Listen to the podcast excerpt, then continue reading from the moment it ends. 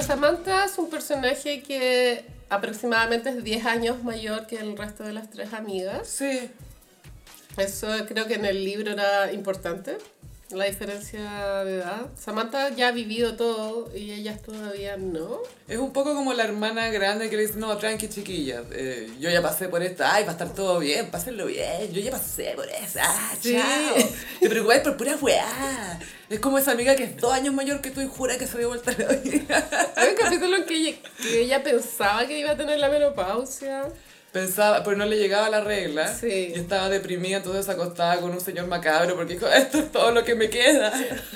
Esto es todo lo que hay en el menú para mí. Hasta que le llega la regla en sus sábanas de lino y se va feliz. Así, yo te las pago, yo te las pago feliz. También es la primera que le sale una cana en la vulva.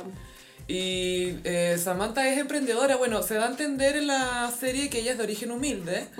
Que eh, ella algo menciona sobre su mamá que tenían, uh, tenía, no sé, dos o tres hijos y un eh, marido alcohólico. Entonces se da a entender que su papá era alcohólico. Ella también cuenta que trabajó en una heladería cuando chica.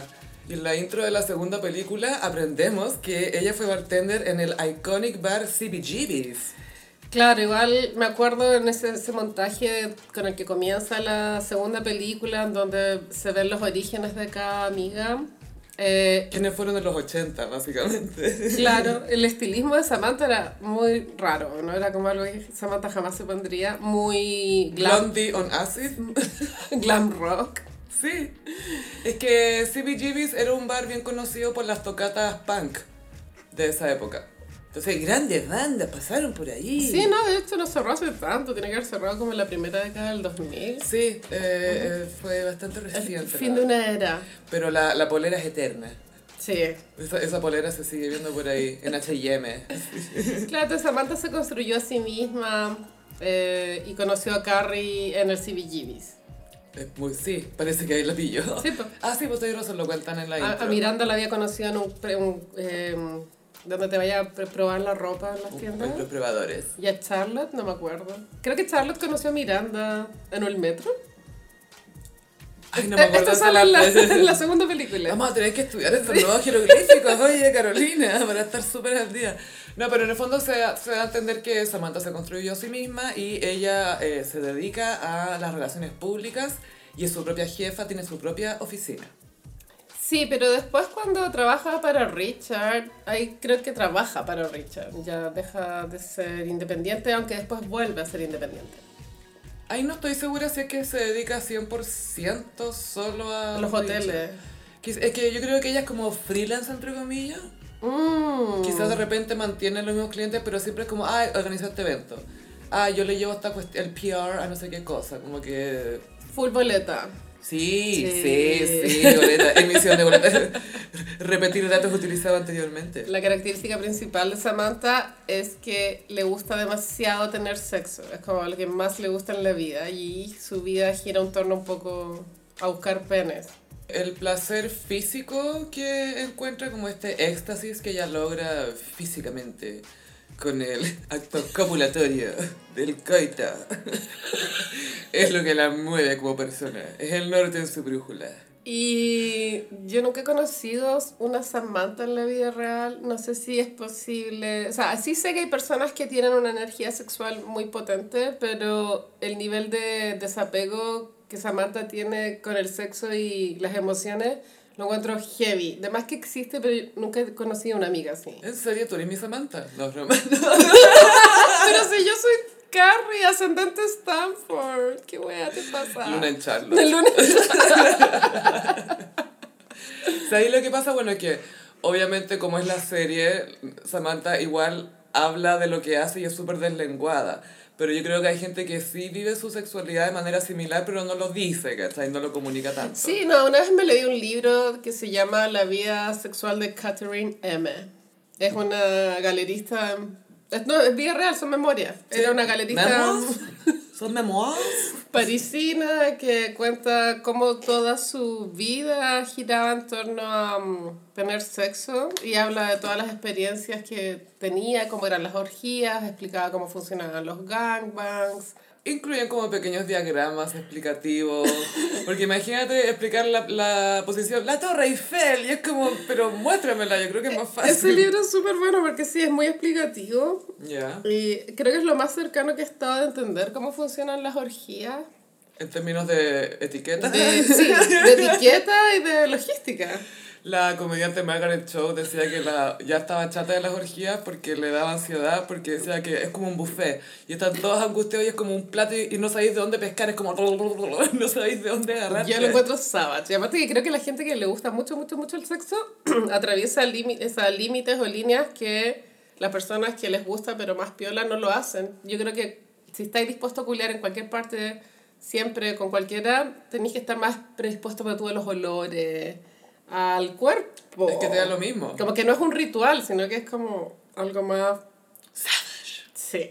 Monsauvage. Ahora, creo que Samantha vive como un hombre homosexual. Es como Moria Casana en ese aspecto. Claro, tiene esa como facilidad para no tener emociones es ligadas a- al acto, que las otras amigas no están ni cerca de tenerlo. No es un- nunca es un acto emocional para ella, a no ser que esté enamorada del hombre con el que está. Pero si no, no.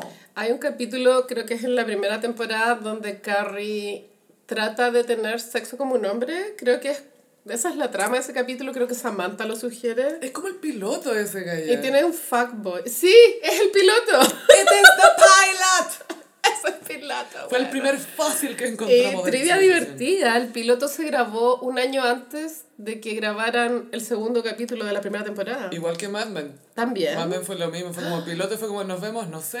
Y de repente, oye, sí, sí, ah, ya. Uf. Se nota mucho porque los outfits, la iluminación es todo distinto. El departamento de Carrie era otro. El, el tratamiento, todas las cosas, el tratamiento audiovisual fue cambiando de a poco. Heavy. Pero sí, Samantha es la que de verdad vive, no, no asocia el tema sexual a la emoción. Claro, cuando Carrie intenta eh, tener sexo como hombre, entre comillas, no lo logra. Esa es como el- la conclusión de ese capítulo. Y de hecho, la Samantha es tan desprendida un poco del, del pudor o de asignarle algún significado gigante a la sexualidad que ella de repente sentía como una responsabilidad de tener sexo, no por deseo, pero por ejemplo porque ella cuando conoce al virgen que se llama Sam Jones. Es como, es que siento que tengo que, él tiene que perder la virginidad conmigo, pero ¿por qué? Es que siento que tengo que hacerlo. Alguien, tengo que hacerlo. Era un deber. O como cuando conoce al Mr. Too Big, el, el, señor- el caballero que lo tenía demasiado grande. Oh, no. Le digo, pero ¿por qué tenés que hacerlo? Le decía a Carrie, porque está ahí. Es como un desafío. Tengo que hacerlo. Está ahí. Sentí una respuesta. No era por deseo, ¿cachai? Era porque, es que hay que hacerlo. Sí, igual hay varias escenas que involucran paquetes de condones. Tengo recuerdo haber visto mucho condones en la cama de Samantha, ¿Y su pero cartera? hay un capítulo que tiene que hacerse el test del VIH que es bien heavy, Sí. porque Samantha no se había cuidado al parecer. Se da cuenta de que había tenido conductas de riesgo, como se dice. de pronto sexo oral. No, pues todo, pero todo sin condón, pues seguramente. ¿Tú creí? Pero si se cachaba que era sexo an- Pero si dijo tal cual, sexo anal sin condón, sexo oral sin condón, sexo vaginal sin condón. Ay, Samantha. Y no sabía cuánt- con cuánta gente. No, bueno, nadie sabe, Eh, filo. Este año. tengo que decir, ¿Esta semana? ¿Con cuánto he estado? eh? ¿Este año? Era heavy ese capítulo.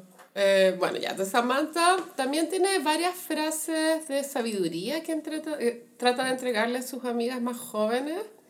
Nunca obedecen los consejos de Samantha, pero ella los entrega. Sí. Y eh, ella, como que lea lo mismo que no se la tomen súper en serio, ella va a tirar sus pelas de sabiduría igual y ellas verán si las toman o no.